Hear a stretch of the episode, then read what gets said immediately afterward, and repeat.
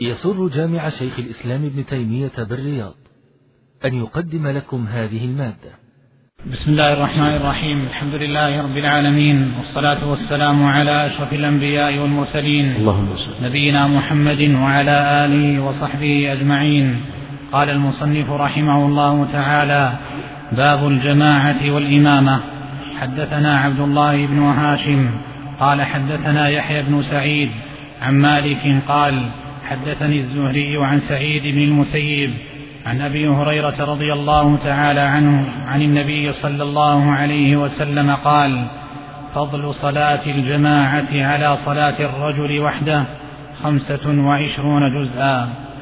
الحمد لله رب العالمين والصلاة والسلام نبينا محمد وعلى آله وأصحابه وأتباعه بإحسان إلى يوم الدين. قال الإمام الحافظ أبو محمد الجارود رحمه الله تعالى باب الجماعة والإمامة أي ما ورد أو مما ورد في من الأخبار في أحكام الجماعة والإمامة. حدثنا عبد الله بن عاشم هذا والطوسي وثقة حدثنا يحيى بن سعيد هو القطان عن مالك الإمام أنا مالك بن أنس رحمه الله. حدثني الزهري عن سعيد بن المسيب عن أبي هريرة رضي الله عنه. وهذا الإسناد صحيح وهو متفق عليه. وقد روى البخاري عن أبي سعيد مثل حديث أبي هريرة وأن صلاة الجماعة تفضل صلاة الفذ بخمس وعشرين درجة. واتفق عليه من حديث ابن عمر لكن قال بسبع وعشرين درجة. وجاءت ألفاظ أخرى كما هنا جزءا أو درجة. وجاء في حديث أبي سعيد الخدري حديث آخر عند أبي داود بسند لا بأس به. وفيه فإن صلاها في الفلاة فأتم ركوعها وسجودها بلغت خمسين صلاة. بلغت خمسين صلاة. وهذا فيه فضل الصلاة في الفلاة وليس المعنى أن يقصد الفلاة وأن يصلي فيها إنما لو اتفق وجوده في الفلاة سافر فحضرت الصلاة فصلى فله أجر خمسين صلاة. لكن اختلف في مرجع الضمير هنا ومن جهة التكرار بخمسين. هل هو يرجع إلى مضاعفة المضاعفة إلى من صلاها وحده في البلد أو من صلاها مع الجماعة. ظاهر الحديث يعني في سياقه قد يدل من رجح قول من قال إنها بخمسين صلاة من صلاة الجماعة من صلاة الجماعة.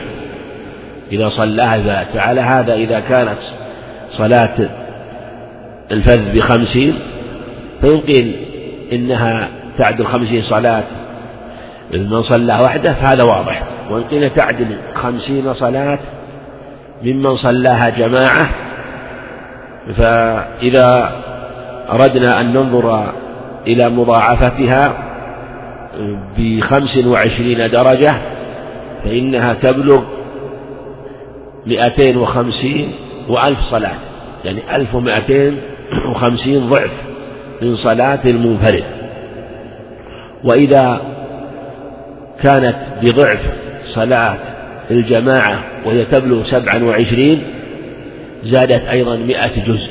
زادت مئة جزء حاصل ضرب خمسين في اثنين الذي هو الزيادة على خمس وعشرين وهي سبع وعشرون فتبلغ ألف وثلاثمائة وخمسين ضعف من صلاة من صلاها وحده. ويمكن أيضا أن يقال إذا صلاها في الفلاة في جماعة. صلى في جماعة هل هذه المضاعفة أيضا تحصل بحاصل ضرب خمس وعشرين بحاصل ضرب الخمسين في العددين؟ ألف ومائتين وخمسين وألف وثلاثة وخمسين. الله أعلم يظهر والله أعلم. أنه أن الفضل الوارد في من صلاها في الفلاة وحده.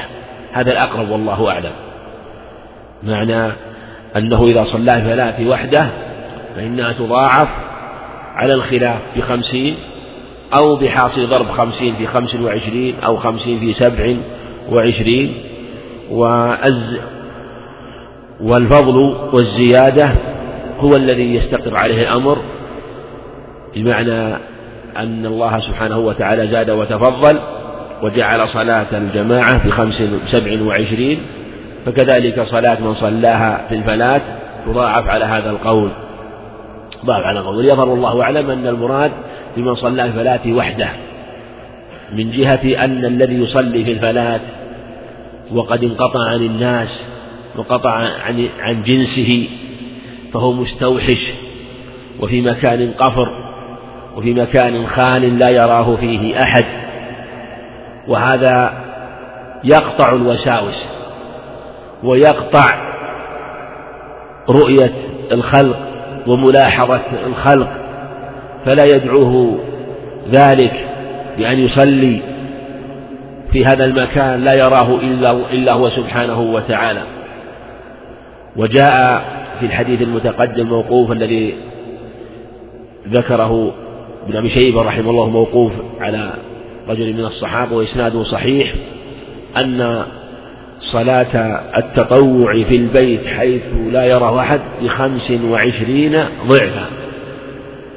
وذلك أن وكلما كانت الصلاة أخفى عن عيون الخلق فيما لا يشرع إظهاره يكون أتم للإخلاص وأتم لقطع علائق النفس.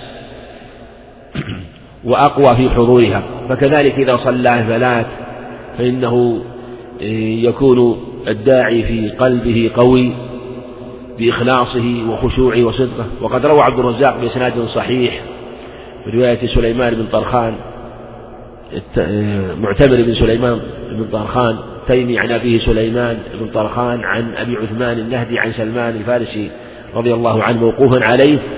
أن العبد إذا كان في الفلاة فأقام وصلى صلى معه ملكه فإن أذن وأقام صلى معه من الملائكة ما لا يرى طرفاه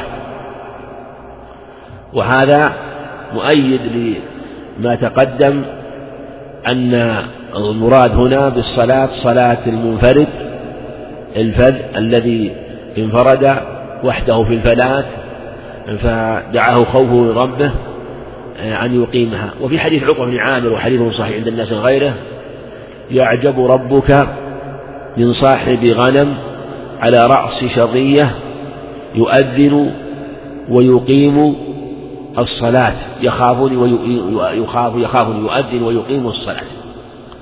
يعجب منه سبحانه وتعالى. معنى أنه في مكان منعزل في مكان لا يراه في أحد يؤذن ويقيم. يخاف الله عز وجل ويرجو رحمته. وهذا لأنه دعوا إلى ذلك خوفه سبحانه وتعالى ولم يضيع هذه الفريضة مع أنه في هذا المكان وفي الفلاة لا يلحظ أحدا ولا يراقب أحدا فالدواعي في أمور الدنيا منقطعة فالداعي في قلبه والحامل في قلبه هو رجاء ما عند الله عز وجل وخوفه من عقابه سبحانه وتعالى. وذلك أن مرد الأعمال مرد الأعمال كل الأعمال إلى القلوب والعمل يعظم ويكبر بحسب ما يقول القلب. وفي هذا الحديث فضل صلاة الجماعة. فضل صلاة فيه إشارة إلى فضل الجماعة والائتلاف والاجتماع وأن الأصل اجتماع وعدم العزلة والانفراد إلا لسبب.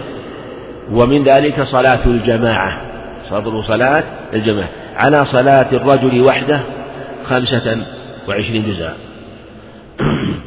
وأنها تفضل بهذا العدد. في حديث أبي سعيد كذلك عند البخاري وحديث ابن عمر بسبع وعشرين بسبع وعشرين. اختلف العلماء اختلاف كثير وأقوال كثيرة وكلها أو كثير منها مما لا دليل عليه. وقال بعض أهل العلم اختار أو اختاره الحافظ رحمه الله أن خمسا وعشرين للصلاة السرية وسبعا وعشرين للصلاة الجهرية. والله أعلم هذا موضع نظر والجزم يحتاج إلى دليل والإقدام على مثل هذا مما يحتاج إلى توقيف من الشارع. والأقرب والله أعلم أن يقال إما كما قال بعضهم العدد هنا لا مفهوم له وهذا فيه نظر أو يقال إن هذا الفضل يختلف بحسب المصلي أو بحسب الجماعة. أو بحسب ما يقترن بحال المصلي من استعداده قبل ذلك في الوضوء والقصد إلى المسجد والتأدب بالآداب المشروعة وأن من كمل آه، في هذا الباب حصل أعلى الفضائل بسبع وعشرين ومن كان دون ذلك فهو دون ذلك ويحتمل والله أعلم أن يقال إن الله سبحانه وتعالى تفضل أنه كان خمسا وعشرين ثم تفضل بسبع وعشرين. وعلى هذا نقول في خمس وعشرين وسبع وعشرين يحصل للمصلي في جماعة لكن كما تقدم يختلف من مصلي إلى مصلي ومن جماعة إلى جماعة. فهذا له خمس وعشرون أو سبع وعشرون وهذا له خمس وعشرون سبع وعشرون لكن تختلف الدرجات وتختلف المضاعفة. بحسب حال المصلي مثل ما نقول من صلى على جنازة وتبعها حتى توضع فله قيراطان من الأجر. فكل مصلي يصلي له قيراط فإن صلى وتبعها فله قيراطان. لكن تختلف القراريط. لا نقول إن كل إن, كل شخص صلى فله قراط يساوي غيره. لا. لأن هذا يختلف بحسب ما يقوم في القلوب. فالقراريط مختلفة ولهذا في رواية مسلم أصغرهما مثل أحد دل على أن القراريط مختلفة من الصغير ومن الكبير فتختلف القراريط وليس قراط من كان مع الجنازة في أحوالها كلها أيضا صلى واجتهد في الدعاء والخشوع والإخبات. كذلك في الدعاء لها وفي آه، تبعيته لها والتأدب بالآداب المشروعة كقراط غيره ممن ليس كذلك. وهذا أيضا في فضل صلاة الجماعة.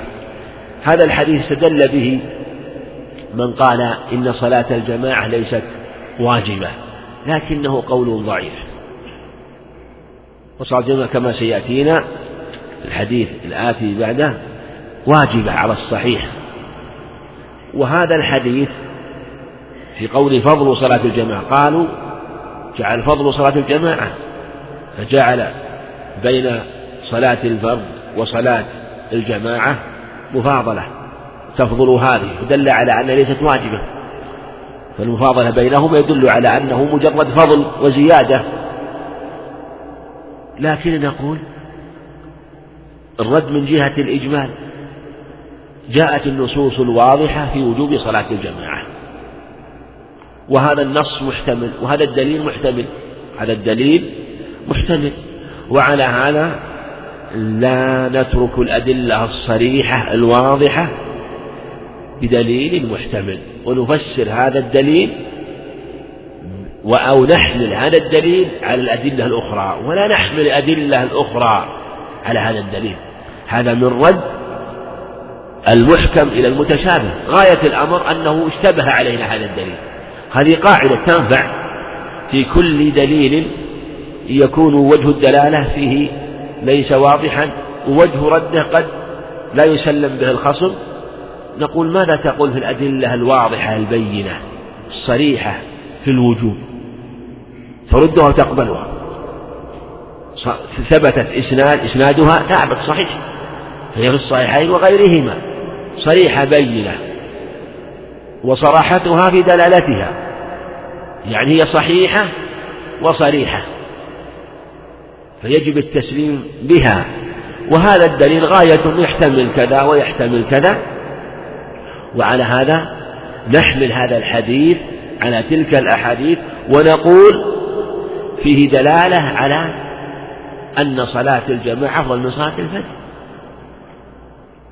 أفضل وهذا واضح. لكن ليس فيه دلالة على أنه أن صلاة الجمع ليست واجبة. ثم نقول إن المفاضلة قد تقع بين شيئين أحدهما خير والآخر شر. تقول المسلم خير من الكافر. والكافر على حاله حال محرمة لا يجوز البقاء على مثل هذه الحال. قال سبحانه أصحاب الجنة يومئذ خير مستقرا وأحسن مقيلا. جعل الخيرية بينهم ومعلوم أن أهل النار في حال لا خير فيها.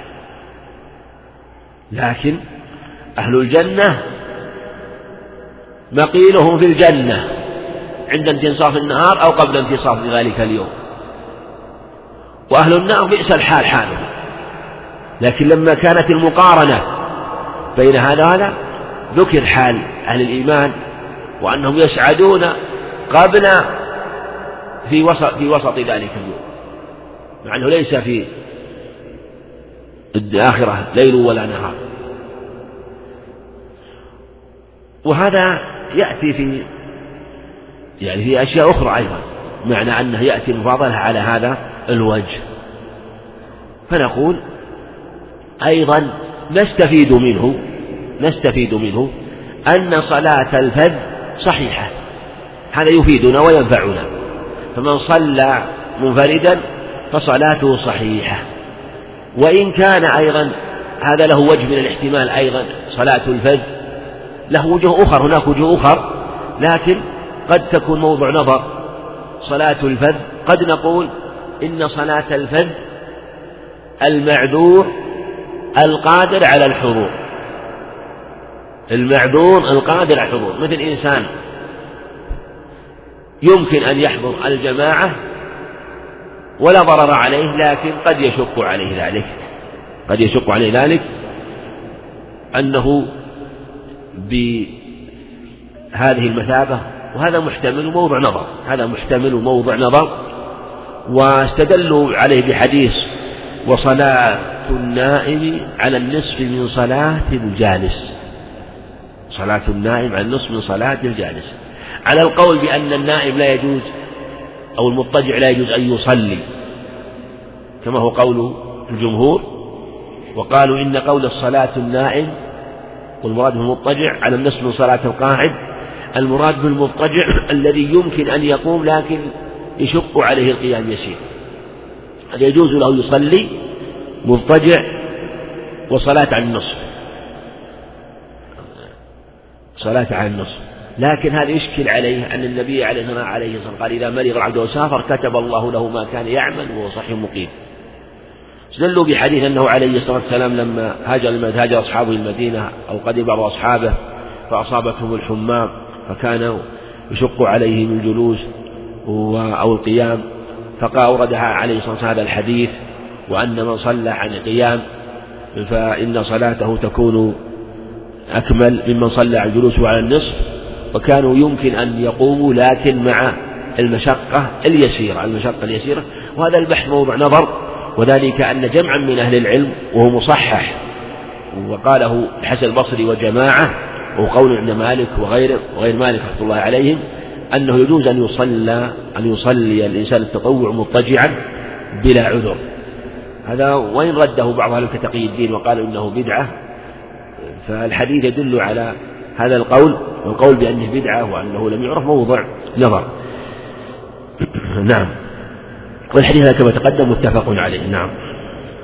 حدثنا ابن المقرئ قال حدثنا سفيان عن أبي الزناد عن الأعرج عن أبي هريرة رضي الله عنه قال قال رسول الله صلى الله عليه وسلم لقد هممت أن آمر رجالا فيقيمون الصلاة ثم آمر فتياني فيخالفون إلى قوم لا يأتونها فيحرقون عليهم بيوتهم بحزم بحزم الحطب ولو علم أحدهم أنه يجد عظما ثمينا أو مرماتين حسنتين لشهد العشاء. حدثنا ابن حدثنا سفيان عن ابي الزناد عن رجل هذا إسناد صحيح. والحديث متفق عليه.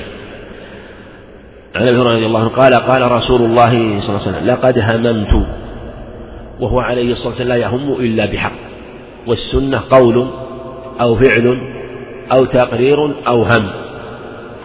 وتقدم أن الهم الذي لا ينتقل منه عليه الصلاة والسلام إلى حال أخرى فهو فهو سنة. أما إذا هم بشيء وعوض شيئا غيره فالصحيح. فالصحيح أنه أن السنة تكون ما استقر عليه الأمر لا الهم الأول. مثل ما تقدم حينما هم عليه الصلاة والسلام يعني في حديث عبد الله بن زيد لما كان عليه الرداء فهم أن يقلبه ويجعل أعلاه أسفله فثقلت عليه فقلبها فجعل الظهر بطن والبطن ظهر وأنه وأن الصحيح في الرداء ونحوه أن يقلب يجعل البطن ظهر والظهر بطن. لا نقول أنه يجعل أعلى أسفل وأسفل أعلى كما قال الشافعي. وذلك أنه, أنه هم لكنه لم يثبت على هذا الهم بمعنى أنه هم. فلو أنه لما هم بقلب الرداء بجعل أسفل الرداء أعلى وأعلاه أسفل فثقلت عليه فأقره عليه الصلاة والسلام ولم يقلبه ظهرا لبطن قلنا إن المشروع لمن تيسر أن يجعل على الرداء أسفله وأسفل أعلاه لكن لما أن الله أبدله حالا أخرى وقلبه فجعل ظهره نقول السنة ما استقر عليه الأمر فيما هم به وفعله لا ما هم به ولم يتيسر له. أما إذا هم بشيء عليه الصلاة والسلام ثم بين سبب تركه له. نعلم أن همه حق أن همه آه، الذي همه سنة وفعله حق. ولهذا قال لقد هممت أن آمر رجالا فيقيمون الصلاة وفيه دلالة على وجوب الإنكار على من تخلف عن الصلاة. وفيه دلالة أيضا على أنه يجوز للآن معروف والناهي عن المنكر أن يتخل أن يترك الجماعة لأجل البيان ولأجل النصيحة والأمر بالمعروف والنهي عن المنكر حتى لا تفوت هذه المصلحة. وفي دلالة على أنه إذا كان الإمام المسجد ونحوه يحتاج إلى مثل هذا فلا بأس أن ينيب غيره. فيقيمون الصلاة وأنه في هذه الحالة تسقط عنه وجوب الجماعة في آه، الصلاة هذه الحاضرة وأنه يصلي هو ومن معه بعدما يقوم بالمهمة التي ذهب إليها وأن تأخير الصلاة في هذه الحال يكون هو الأولى والأفضل وإن كان أصل تقديم الصلاة والسنة. لكن إذا عرض مصلحة يخشى فوتها ومفسدة يخشى ثباتها فتحصل هذه المصلحة وتدفع هذه المفسدة ولو فات مصلحة تقديم الصلاة عن أول وقتها. ومن ذلك كما سيأتينا في أنه عليه الصلاة والسلام لما ذهب إلى بني عمرو بن عوف أمر بلال رضي الله عنه أنه إذا تأخر أن يقيم الصلاة ولا ينتظرونه عليه الصلاة والسلام. ففيه رعاية المصالح العامة ولو فات بعض المصالح الخاصة. وفيه رعاية الجماعة والمصلين وأنه عليه الصلاة والسلام لم يحبسهم حتى يحضر بل أمرهم أن يصلوا. قال لقد هممت أن آمر رجالا فيقيمون الصلاة. أن رجلا يصلي بالناس ثم آمر فتياني في أن هذا الأمر يقوم به أهل الفتوة وأهل القوة وأهل الحزم. والفتى هو الشخص لديه فطنة وفهم وإدراك.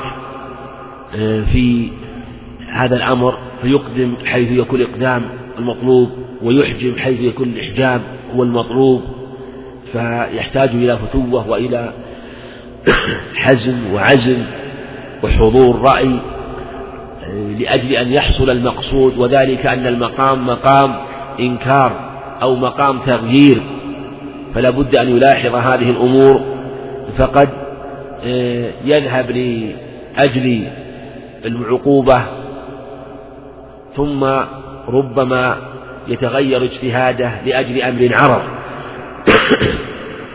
فيخالفون إلى قوم لا يأتونها أي لا يصلون لا يأتونها في دلالة على وجوب الصلاة جماعة في المساجد. ما قال إلى قوم لا يصلون في بيوتهم جماعة أو قال في على قوم لا يقيمون الجماعة لا يأتونها. وهذا يدل على أن على وجوب إتيان الجماعة وإتيان الجماعة في أماكنها حيث ينادى بها. كما في قول ابن مسعود إن الله شرع لنبيكم سنن الهدى وإن هذه الصلاة خمس من سنن الهدى حيث ينادى بهن. ولقد رأيتنا وما يتخلف عنها إلا منافق معلوم النفاق أو مريض كما الأخرى الحديث. والأحاديث الأخرى اللي يأتي لإشارة شيء من بعضها. لا يأتونها فدل على أنهم لا يجيبون النداء. حي على الصلاة حي على الفلاح. والمساجد إنما بنيت لهذا. فيحرقون عليهم بيوتهم. لا يحرقون لا يحرقون عليهم بيوتهم. وهذا في دلالة على جواز العقوبة المالية. وليس المراد أن يحرقوا هم هل؟ لا. لكن تحريق بيوتهم. فلا يجوز التعذيب بالنار. قالوا حرق عليهم بيوتهم بحزم من الحطب من باب العقوبة. والعقوبة المالية ثابتة على الصحيح خلافا للجمهور وفيها نحو من خمسة عشر دليل من الكتاب والسنة. منها هذا الدليل ومن حديث بهز بن حكيم عند السنن إنا آخذوها وشطر ماله. ومنها حديث عبد الله بن عمرو في الثوبين المعصفرين قال أحرقهما قال فقال أحرقهما في صحيح كما في صحيح مسلم. كذلك فعل الصحابة عمر رضي الله عنه في تحريق بيت رويشد الثقفي وكذلك آه، على قول في شرع من قبلنا في إحراق العجل وكذلك آه، آه، يعني الذي صنع من ذهب. على هيئة عجل وكذلك في أدلة أخرى عنه عليه الصلاة والسلام في حديث عند أبي داود في تحريق متاع الغال في تحريق متاع الغال.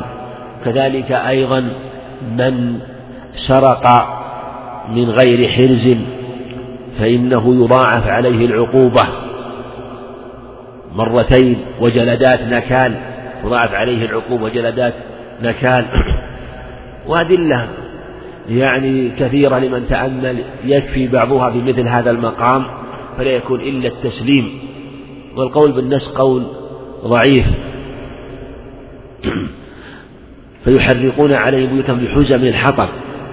ولو علم أحدهم ولو ولو والذي نفسه بيده لو أن أحدهم يجد عرقا سمينا أو مرماتين حسنتين لشهد العشاء هنا أحدهم عظما سمينا لها عرقا. العرق أو العظم السمين عظم عليه اللحم. ثم الصحيحين عرق. العرق هو العظم الذي عليه لحم. وإذا والعراق هو الذي ليس عليه لحم. قد آه، تعرق وأخذ لحمه سمينا أو مرماتين حسنتين لشهد العشاء. المرماتين اختلف فيهما. قيل ظلفي ما بين ظلفي الشاة وقيل نوع من السهام كانوا يرمون به ويلعبون به. والمعنى أنه لو وجد شيئا دنيئا من أمر الدنيا مما يؤكل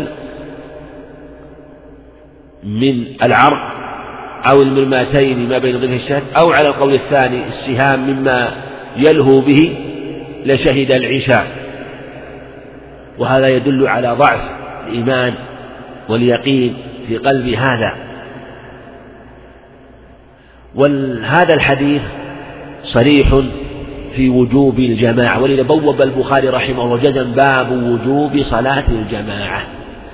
بت الأمر رحمه الله بظهور دليله ووضوح أدلته وصحتها.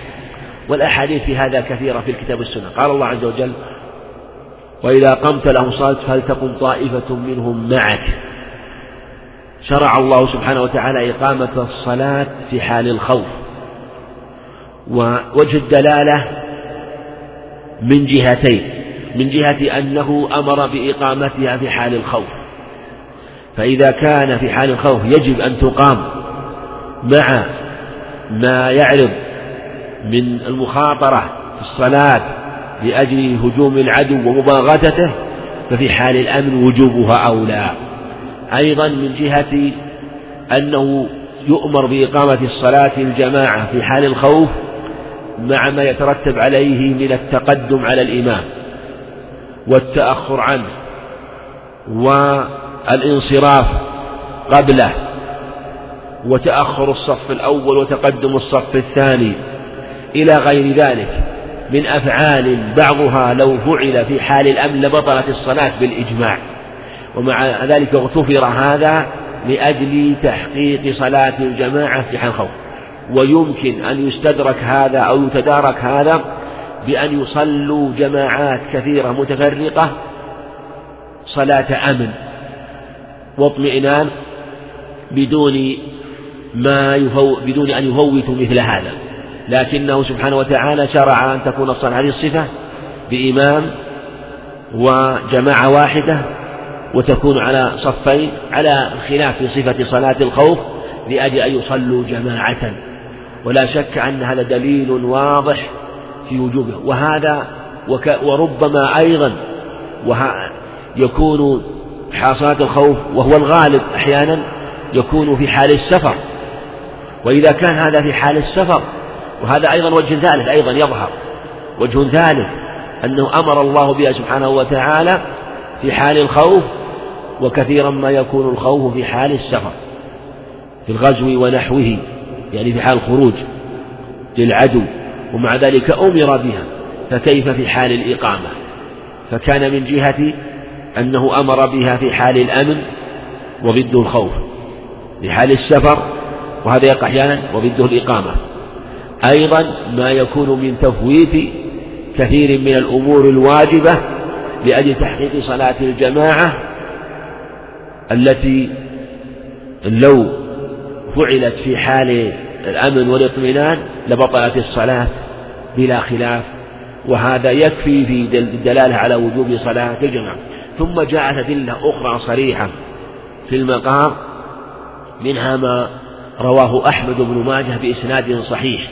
عن ابن عباس رضي الله عنه من سمع النداء فلم يجب فلا صلاة له.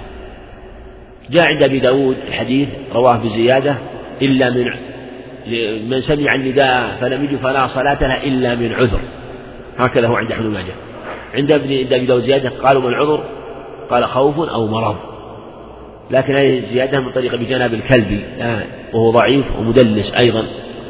وجاء شواهد لحديث ابن عباس عن أبي موسى عند في المسند وكذلك عن صحابي آخر مسند وهما وإن كان ضعيفان. كان ضعيفين فهما في باب الشواهد. وأيضا ثبت في صحيح مسلم من حديث أبي هريرة رضي الله عنه قصة ذلك الرجل الأعمى جاء يقول جاء إلى النبي عليه الصلاة والسلام وحديث بروايات إحدى رواياته أنه قال يا رسول إني رجل ضرير البصر شاسع الدار والمدينة كثيرة الهوى وليس لي قائد يلاومني. أربعة أعذار ضرير البصر. شاسع الدار.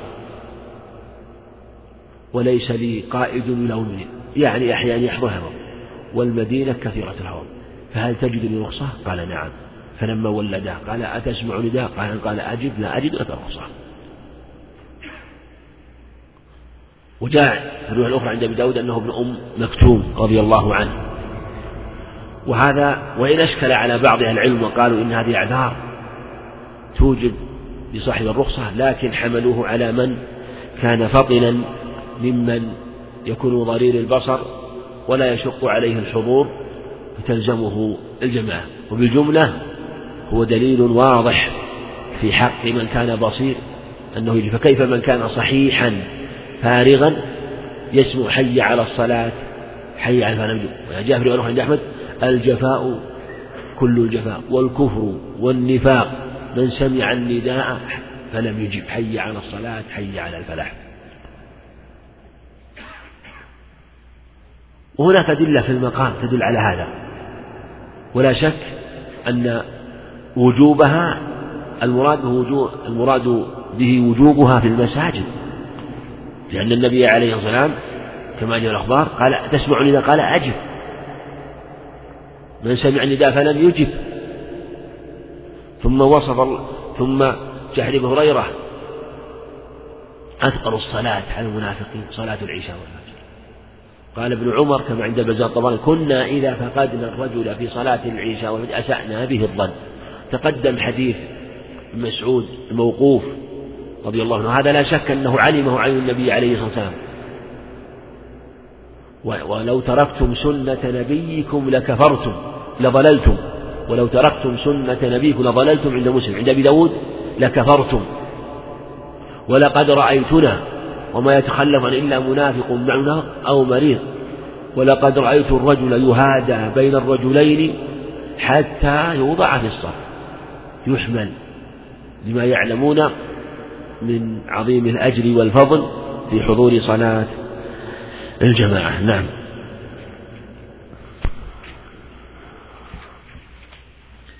حدثنا ابن المقرئ قال حدثنا سفيان عن الزهري عن سعيد عن أبي هريرة رضي الله عنه قال قال رسول الله صلى الله عليه وسلم إذا أتيتم الصلاة فلا تأتوها وأنتم تسعون وأتوها وأنتم تمشون وعليكم السكينة فما أدركتم فصلوا وما فاتكم فاقضوا.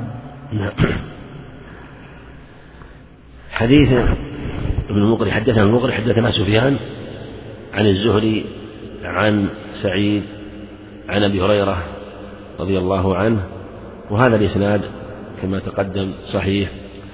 قال قال رسول الله صلى الله عليه وسلم إذا أتيتم الصلاة فلا تأتوها وأنتم تسعون الحديث متفق عليه. و لفظ حديث هذا حديث هريرة هذا أحد ألفاظه ولفظ الصحيحين في الصحيح عن أبي إذا سمعتم الإقامة فلا تأتوها وأنتم تسعون. أو إذا قيمت الصلاة فلا تأتوها وأنتم تسعون بعض إذا سمعتم النداء الإقامة فلا تأتوها وأنتم تسعون وأتوا عليكم السكينة وذاكم صلوا وما فاتكم فاتموا هذا لفظ حديث أبي هريرة إذا سمعتم الإقامة حديث أبي وكذلك أخرجاه عن أبي قتادة رضي الله عنه لكن حديث أبي قتادة إذا أتيتم الصلاة. هو كما كما في لفظ حديث أبي هريرة هنا. حديث حديث هريرة في الصحيحين إذا سمعتم الإقامة فلا تأتوا وأنتم تسعون في لفظ آخر ولا تسرعوا. وامشوا عليكم السكينة. وهذا اللفظ عند البخاري. فما أدركتم فصلوا وما فاتكم فأتموا. حديث قتادة إذا أتيتم الصلاة. اللفظ المعروف في الصحيحين وما أدركتم فصلوا وما فاتكم فأتموا. وهذا هو المعروف عن الزهري في أكثر الروايات عنه. رواية سفيان هنا عن الزهري وما فاتكم فاقضوا. حكم مسلم رحمه الله في التمييز على رواية سفيان بالوهم وعن المحفوظ عن الزهري وما فاتكم فأتموا.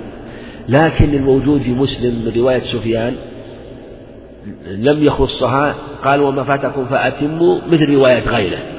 محتمل أنها يعني أدخل هذه الرواية رواية غيره وقد يكون ذكر ذكر روايتين. لكن سفيان هنا جاءت روايته فاقضوا وهي وكذلك روى هذه الرواية أبو داود رحمه الله فاقضوا عند أبي داود. وفي مسلم واقض ما سبقك والعلماء تكلموا هذه الروايات لما يترتب على هذه الروايات من الفرق في المعنى والخلاف بين العلماء. فقوله إذا أتيتم الصلاة في الصحيحين إذا سمعتم الإقامة وهذا أخص من رواية أخرى إذا أتيتم الصلاة. إذا أتي وهذا دلالة على أن الصلاة تؤتى وأنها تكون في المآكل الخاصة. أيضا ينبه إلى رواية نسيت أنبه عليها في الحديث الذي قبل في حديث أنه لقد هممت أوصاف تقام الحديث فأخالف إلى قوم ليس بهم علة يصلون في بيوتهم جماعة. نص على أن يصلون جماعة عند أبي داود. هذا واضح أيضا أنهم ليسوا من أهل النفاق الأكبر بل من أهل الإسلام. وليسوا كفارا وليسوا منافقين لكنهم أشبهوه في بعض خصالهم. وإلا فالمنافقون حالهم كما حكى الله عنه سبحانه وتعالى حينما يخلون ولا يرون من الكفر والمجاهرة لمن يجالسون ويصاحبون ويبينون ما تخفي صدورهم وما يكون على فلاة ألسنتهم يظهر بينهم. لكن هؤلاء يصلون بيوتهم جماعة. لا وال والسبب أنه ليس بهم علة فليسوا معذورين. هذا يبين أن الجماعة لا تجزئ. في حق من وجبت عليه في المساجد يجب أن يقصد يقصد إليها. وفي هذه إذا أتيتم الصلاة فلا تأتوها في اللفظ الآخر إذا سمعتم. وهذا اللفظ أخص إذا وفي دلالة على أنه يشرع الرفق والتعني حينما يقصد الإنسان إلى الصلاة. وإذا كان إذا سمع الإقامة يشرع له الرفق فالذي قبل الإقامة يكون؟ من باب ماذا؟ من باب أولى. من باب أولى. فالذي إذا إذا إذا الذي إذا سمع الإقامة يشرع في حقه التأني والرفق والطمأنينة. فالذي يقدم قبل ذلك قبل الإقامة مع الأذان أو بعد الأذان قبل الإقامة من باب أولى. لكن النبي عليه الصلاة والسلام لماذا نص على الإقامة؟ لأن الغالب أن الإسراع يكون عند الإقامة. إذا سمع الإقامة كان بعيد أسرع حتى يدرك الركعة الأولى. وإن كان قريب أسرع حتى يدرك ماذا؟ تكبيرة الإحرام. فلهذا يسرع.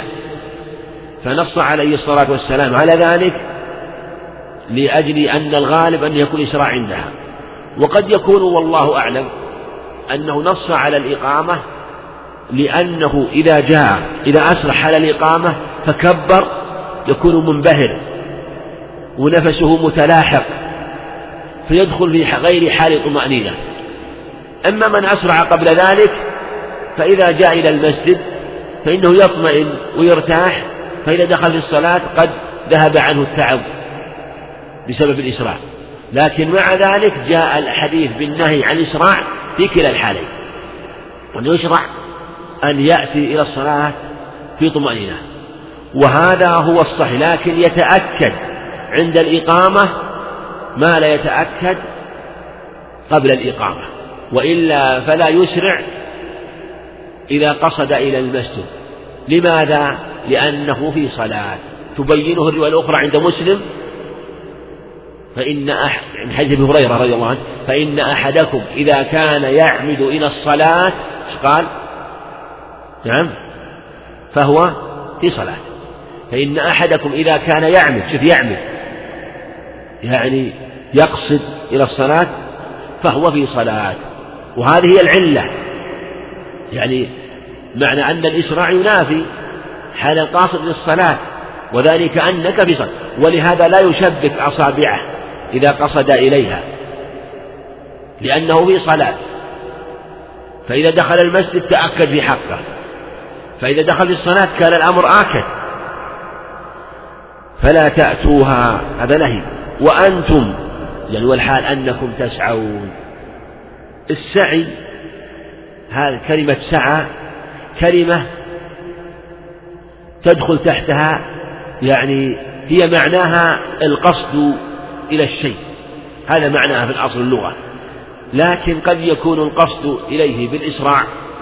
قد يكون القصد إليه بالمشي وقد يكون القصد إليه بالوسط بسعي دون الإسراع وفوق المشي. فلهذا قال وأنتم تسعون وأتوا وأنتم تمشون فلما قرن السعي مع المشي دل على أن المراد بالسعي هنا الإسراع. وإلا فالسعي قد يراد به القصد إليها. فاسعوا إلى ذكر الله. شوف تسعوا يعني القصد إلى ذكر الله عز وجل. فإذا جاءت وحدها فإذا لما قرنت مع قوله أنتم تمشون دل على أن المراد هنا بالسعي الإسراع. وإذا كانت وحدها لم تقرن فإنه تفسر بكل مقام بحسب السياق الذي هي فيه. فيكون معنى القصد وهنا وأنتم تسعون يعني وأنتم تسرعون.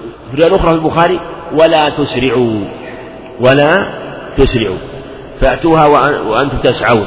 فلا تأتوا وأنتم تسعون. وكما تقدم لأنه في أدب الصلاة والقصد إليها. وأتوها وأنتم تمشون. وأنتم تمشون.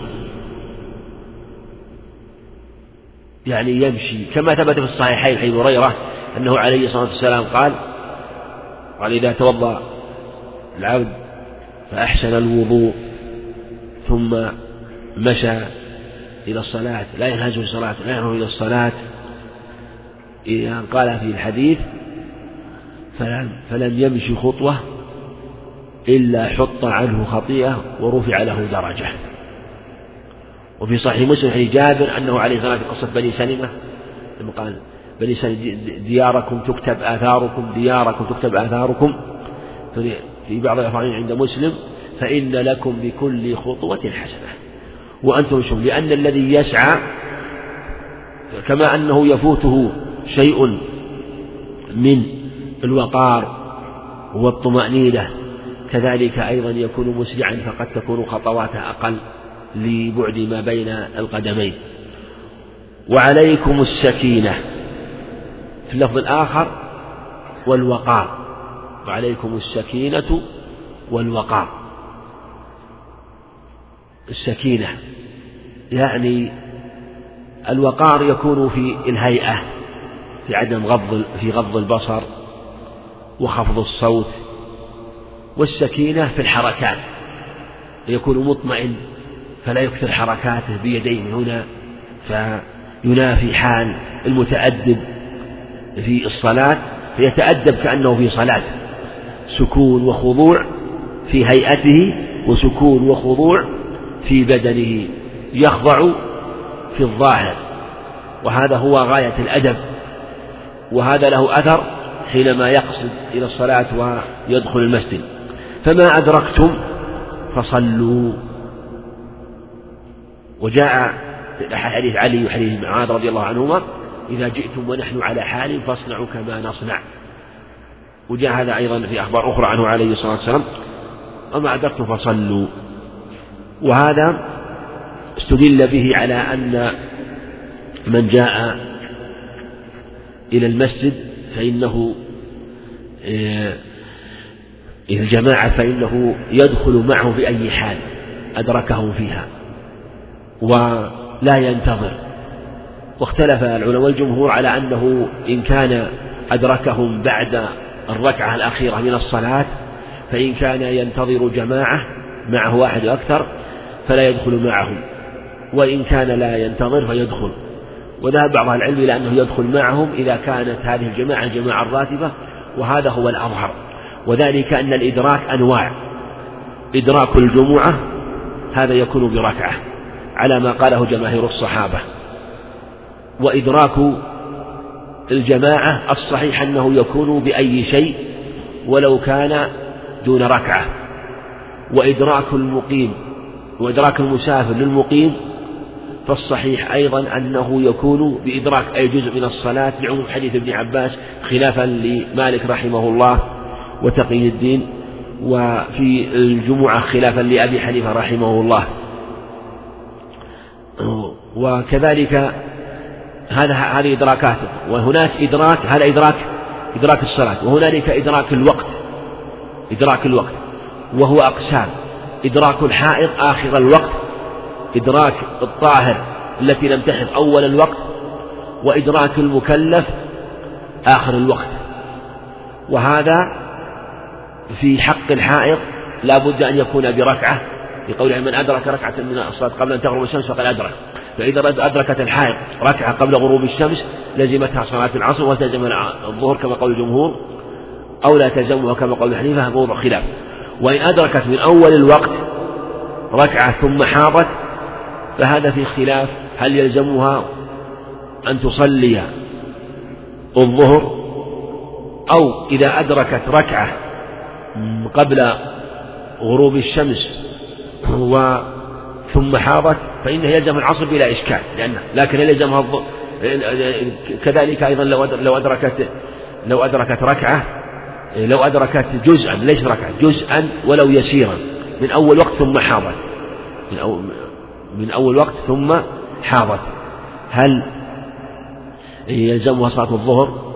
مثلا الصحيح أنه لا يلزمها إلا إذا فرطت وأخرت وكذلك إدراك آخر وهو إدراك السادس إدراك المكلف. آخر وقت مثل إدراك النائم يستيقظ قبل غروب الشمس الكافر كذلك أيضا. من أدرك ركعة من الصلاة قبل تغرب الشمس آه، فإنه يكون مدركا إذا أدرك ركعة منها معنى أنه تلزمه. وكذلك إدراك الوقت فلو أدرك ركعة من العصر تغرب الشمس فإنه يصلي ركعة وكأنه أدرك الصلاة كلها. كأنه أدرك الصلاة كلها. فهذا هو ظاهر مسألة الإدراك وما فاتكم فاقضوا. فاتكم فاقضوا. في خلاف ماذا يدرك المسبوق إذا فاته ركعتان من الظهر؟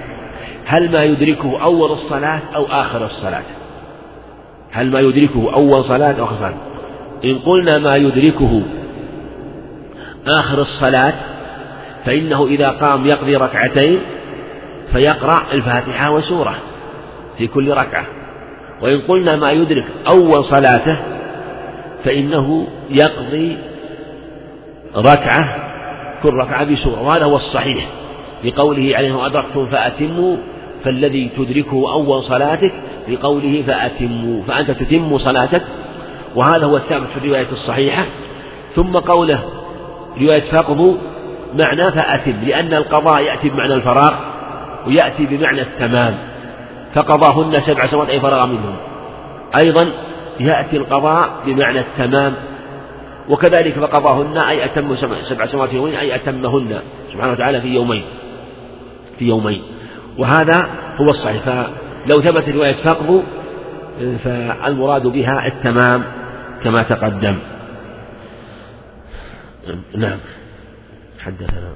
حدثنا محمد بن يحيى قال حدثنا عبد الرزاق عن معمر عن الزهري عن سعيد بن المسيب عن أبي هريرة رضي الله عنه قال قال رسول الله صلى الله عليه وسلم إذا أقيمت الصلاة نحوه. وقال فأتموا. نعم. وهذا الإسناد إسناده صحيح تقدم مرارا والمصنف أراد في هذا بيان رواية فاتموا وأن أكثر الرواة عن أبي هريرة عن الزهري وقال شعيب نبي حمزة وعقيل بن خالد وابن أبي ذئب ومحمد بن عبد الرحمن بن حاتم أبي ذئب بن مشهور رحمه الله وغيرهم في هذا يعني قالوا عن الزهري فأتموا. كما أيضا قال هنا معمر أيضا.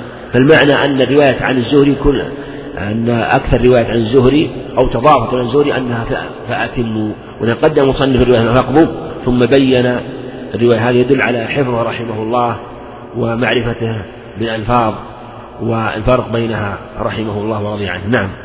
قال شعيب وعقيل وابن أبي, وابن أبي ذئب وغيرهم في هذا فأتموا.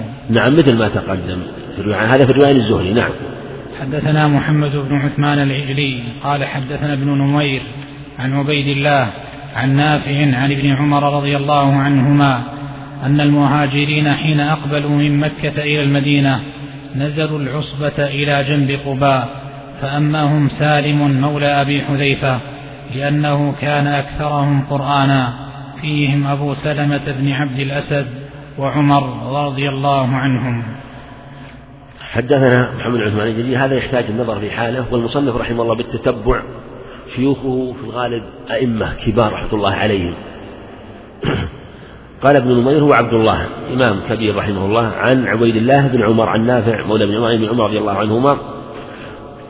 والحديث أخرجه البخاري إن المهاجرين حين أقبلوا من مكة إلى المدينة حين هاجروا آه، لأن هاجر بعضهم قبل النبي عليه الصلاة والسلام هاجر بعض أصحابه أذن لهم ثم هاجر النبي عليه الصلاة والسلام ثم قدم توالى أصحابه عليه نزلوا العصبة. العصبة موضع بقباء. وضبط العصبة وضبط العصبة إلى جنب قباء. فأمهم سالم مولى أبي حذيفة لأنه كان أكثرهم قرآنا. وفي دلالة على أن الأكثر قرآن هو الأولى. وليؤمكم أكثركم قرآنا. ستأتي الروايات الأخرى. ولهذا سالم مولى أبي حذيفة رضي الله عنه فيه أبو سالم عبد الأسد وعمر رضي الله عنه. وعمر أفضل منه بلا خلاف ومع ذلك تقدم فكأنه والله أعلم لأجل أنه أكثر حفظ من غيره فتقدم بكثرة الحفظ وهذا هو الصحيح كما سيأتي الرواية الأخرى. والبخاري أخرجه رحمه الله آه، في إمامة المملوك والمولى والعبد والمولى آه، وأخرج وخرجه في الأحكام أيضا كان كان سالم مولى أبي حذيفة يؤم المهاجرين. هنا فأمهم سالم مولى أبي حذيفة لأنه كان أكثرهم قرآنا. فهو يؤم المهاجرين رضي الله عنهم الأولين وأصحاب النبي عليه الصلاة والسلام. دل على أن أن الفضل والتقدم يكون بكثرة الحفظ. نعم. حدثنا يوسف بن موسى القطان حدثنا جرير عن الأعمش عن إسماعيل بن رجاء عن أوس بن ضمعج عن أبي مسعود عن أبي مسعود الأنصاري رضي الله عنه قال قال رسول الله صلى الله عليه وسلم يؤم القوم أقرأهم لكتاب الله فإن كانوا في القراءة سواء فأعلمهم بالسنة فإن كانوا في السنة سواء فأقدمهم هجرة فإن كانوا في الهجرة سواء فأقدمهم سنا ولا يؤم الرجل في سلطانه ولا يقعد في بيته على تكريمته إلا بإذنه. نعم. حدثنا يوسف موسى هو القطان. أبو جرير. حدثنا جرير عن الأعمش. نعم. الأعمش بن المهران وسمعي بن رجع والزبيدي. عن أوس بن ضمعج ثقة عن مسعود رضي الله عنه قال قال رسول الله صلى الله عليه وسلم وهذا الإسناد إسناد صحيح وقد رواه مسلم الحديث رواه مسلم. يؤم القوم أقرأهم لكتاب الله.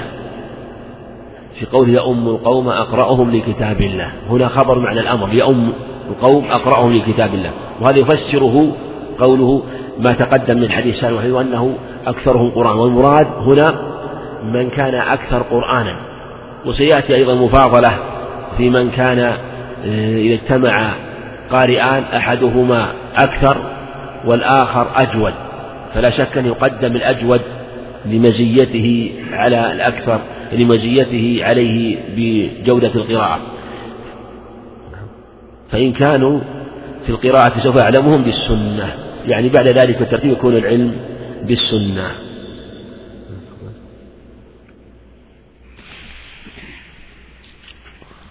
الله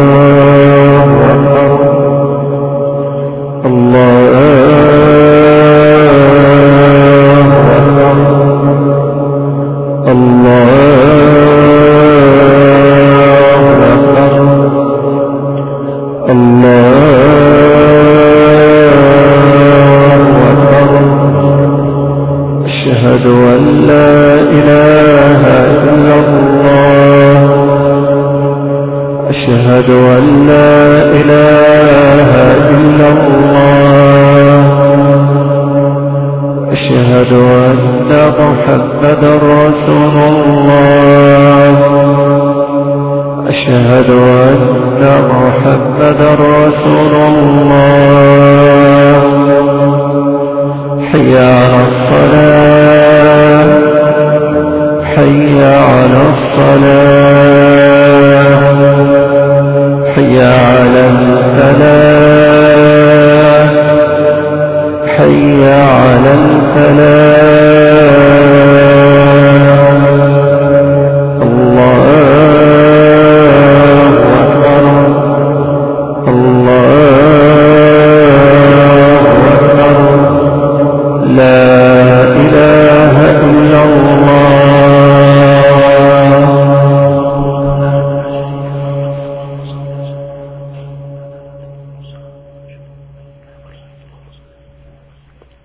الحمد لله رب العالمين.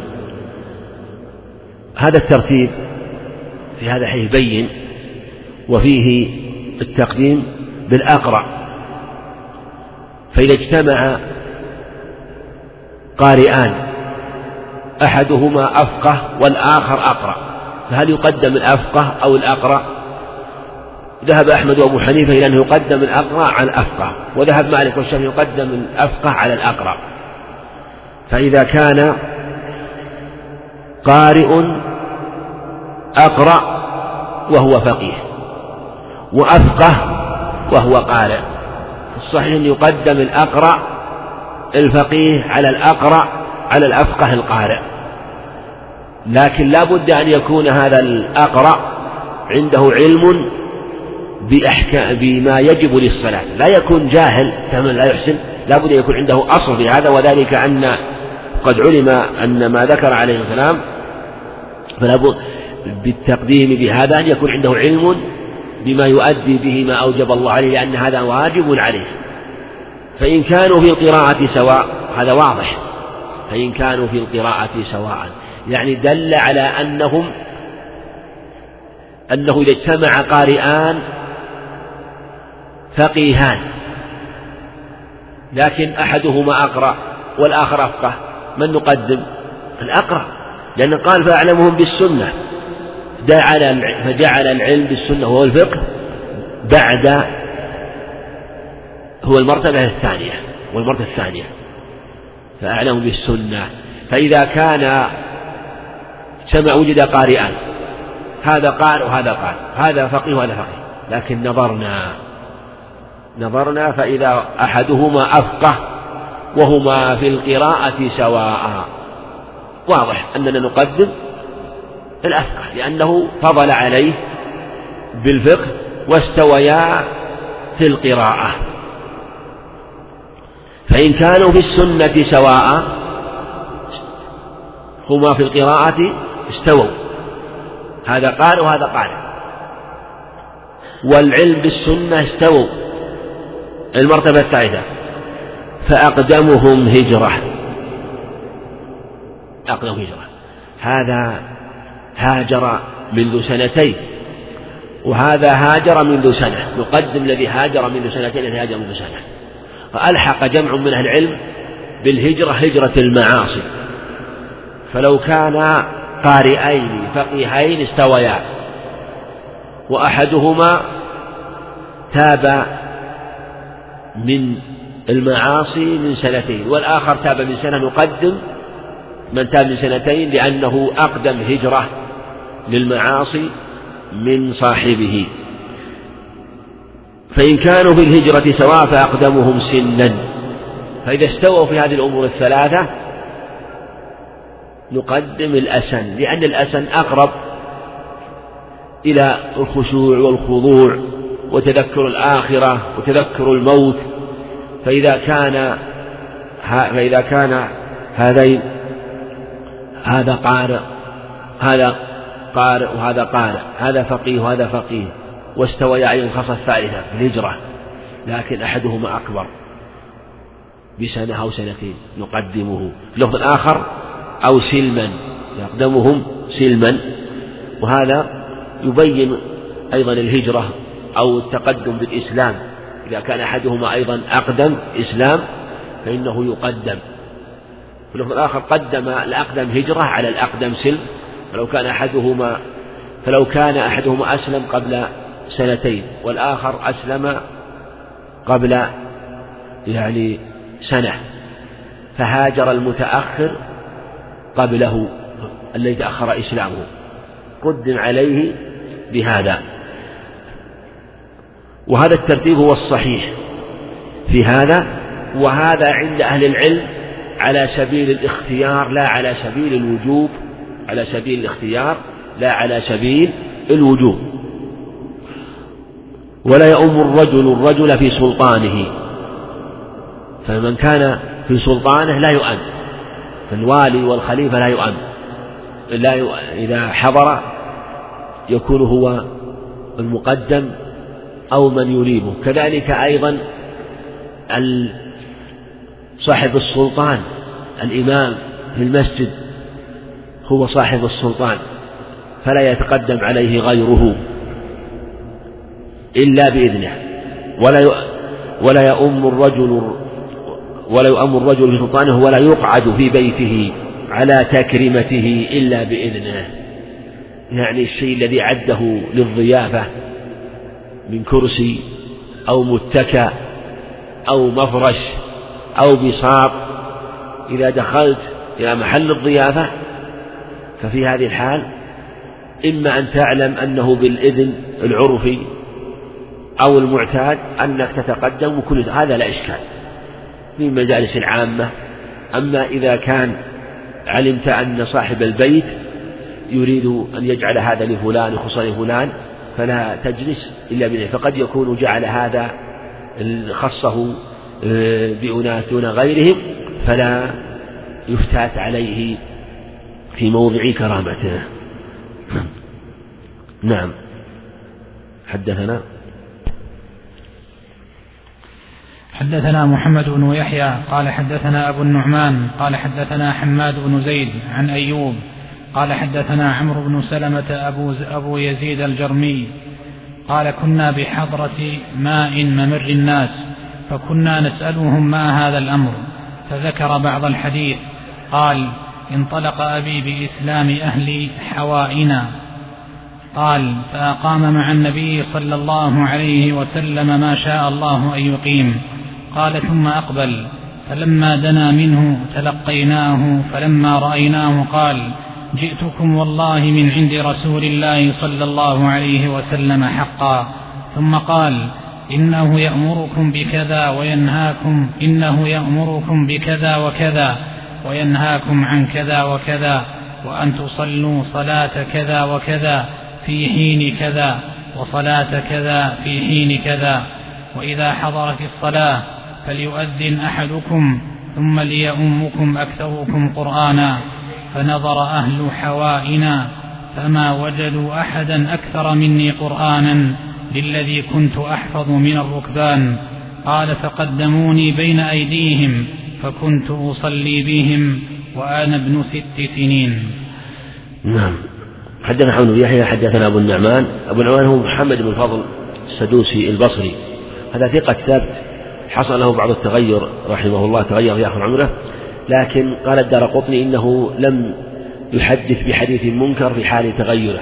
فعلى هذا هذا يضاف وإن كان على وجه آخر يضاف إلى تقدم معنا آه، رجلان أنه مأمون اختلاطهم. من هما؟ نعم. اثنان تقدم معنا. أن اختلاطهما لم يضرهما كما قال أبو داود. جرير جرير بن حازم ومن أحسنت. عبد الله بن مجيد الثقفي.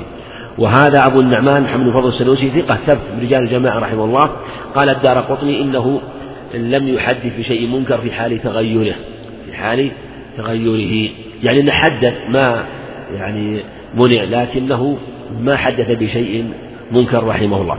هذا الحديث حدثنا حماد بن زيد عن أيوب هو السختياني عن عمرو بن سلمة أبو يزيد الجرمي قال كنا بحضرة ماء مر الناس.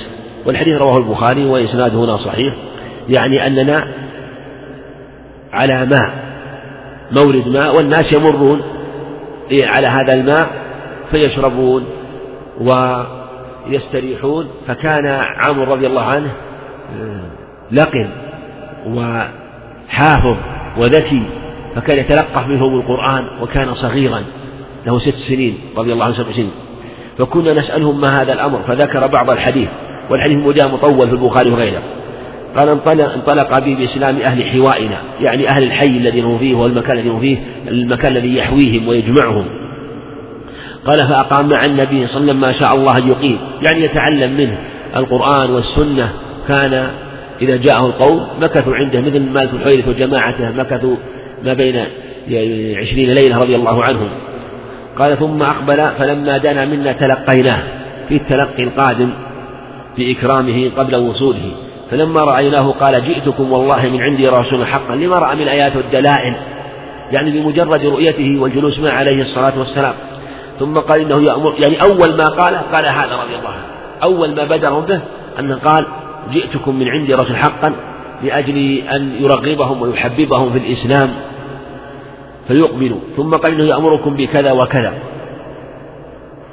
وهكذا الواجب أن الإنسان إذا تعلم العلم فإنه ينشره ويشيعه ولا يحقر أي فائدة ولو كانت يسيرة. أول ما بدأ رضي الله عنه سلمة أبو والد عمرو أول ما بدأ علمه. بلغوا عني ولو آية. ثم امتثل مباشرة. من أول ما تلقوه قال إنه يأمركم بكذا وكذا وينهاكم عن كذا وكذا. الدين أوامر ونواهي. والنبي عليه الصلاة والسلام علمه وأمره أن يبلغهم. ووجب عليه البلاغ فبادر رضي الله عنه. وأن تصلوا صلاة كذا وكذا في حين كذا وكذا. وأن تصلوا صلاة كذا وكذا في حين كذا وصلاة كذا في حين كذا.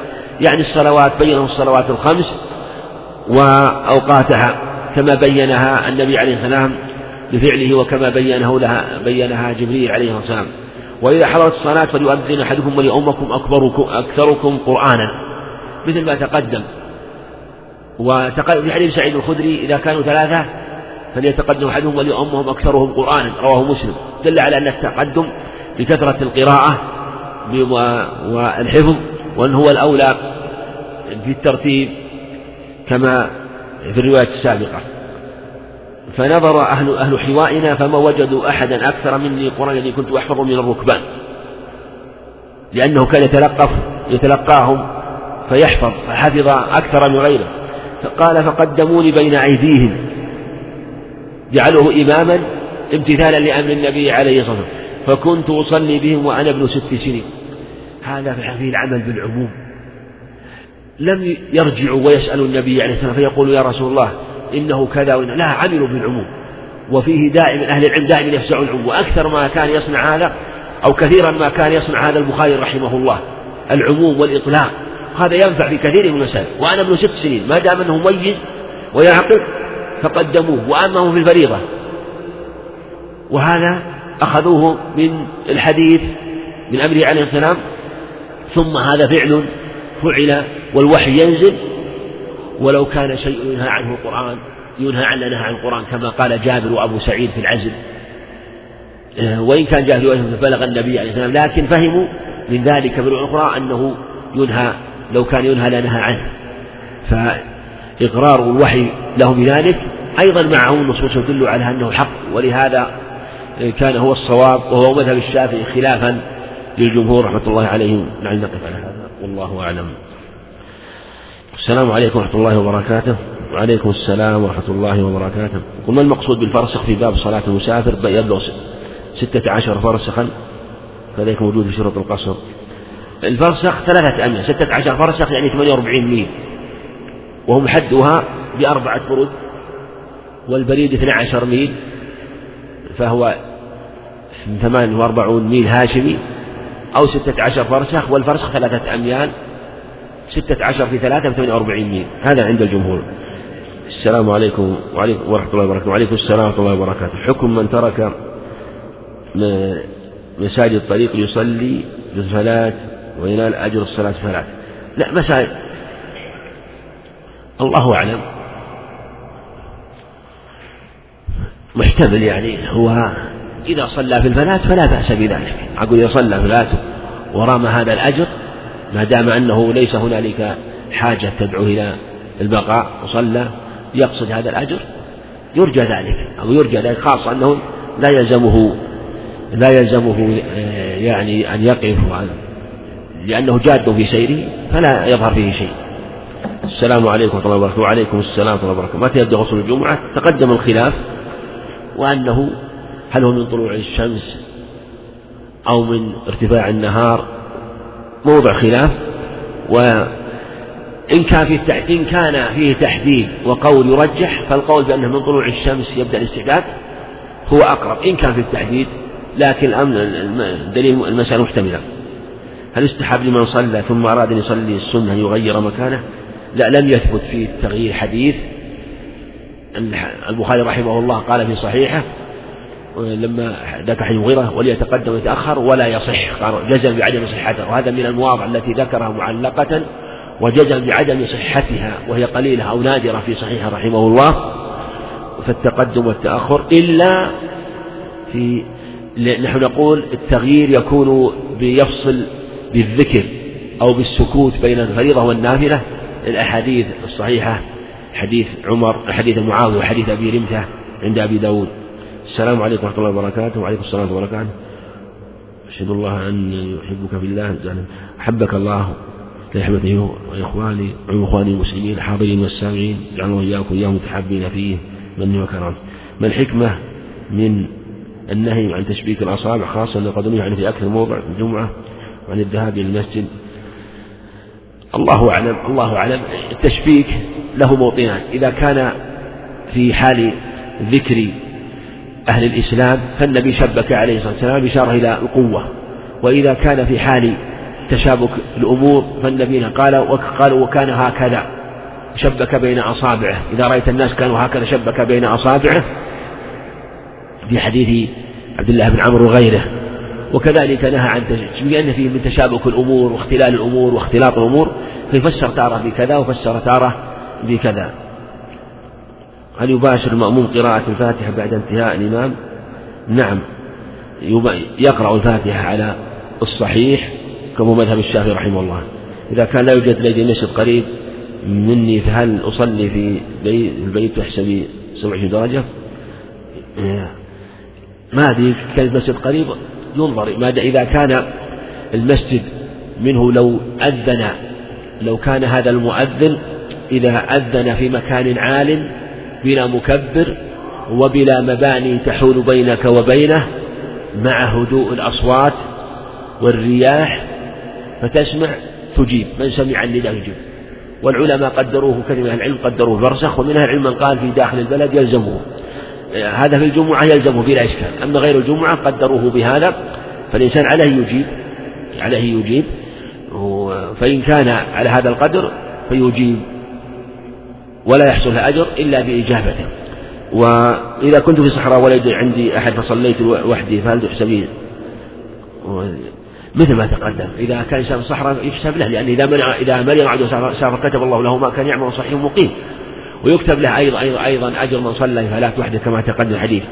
إذا صليت في البيت وصلى معي رجل واحد في البيت فتحسب لي سبع درجة؟ مثل ما تقدم أنه إذا كان معذور بترك ما عنده مسجد أو هم جماعة حسبت وإن كانت الجماعة أو المسجد قريب فيجب عليه أن يجيب النداء. كما قال عليه الصلاة والسلام أجب لا أجد لك رخصة يقول قال لي أحدهم لا تقل في دعائك اللهم ارض عن أبي بكر وعمر لأن الله قد رضي عنهم وصحت هذا قول باطل كلام باطل.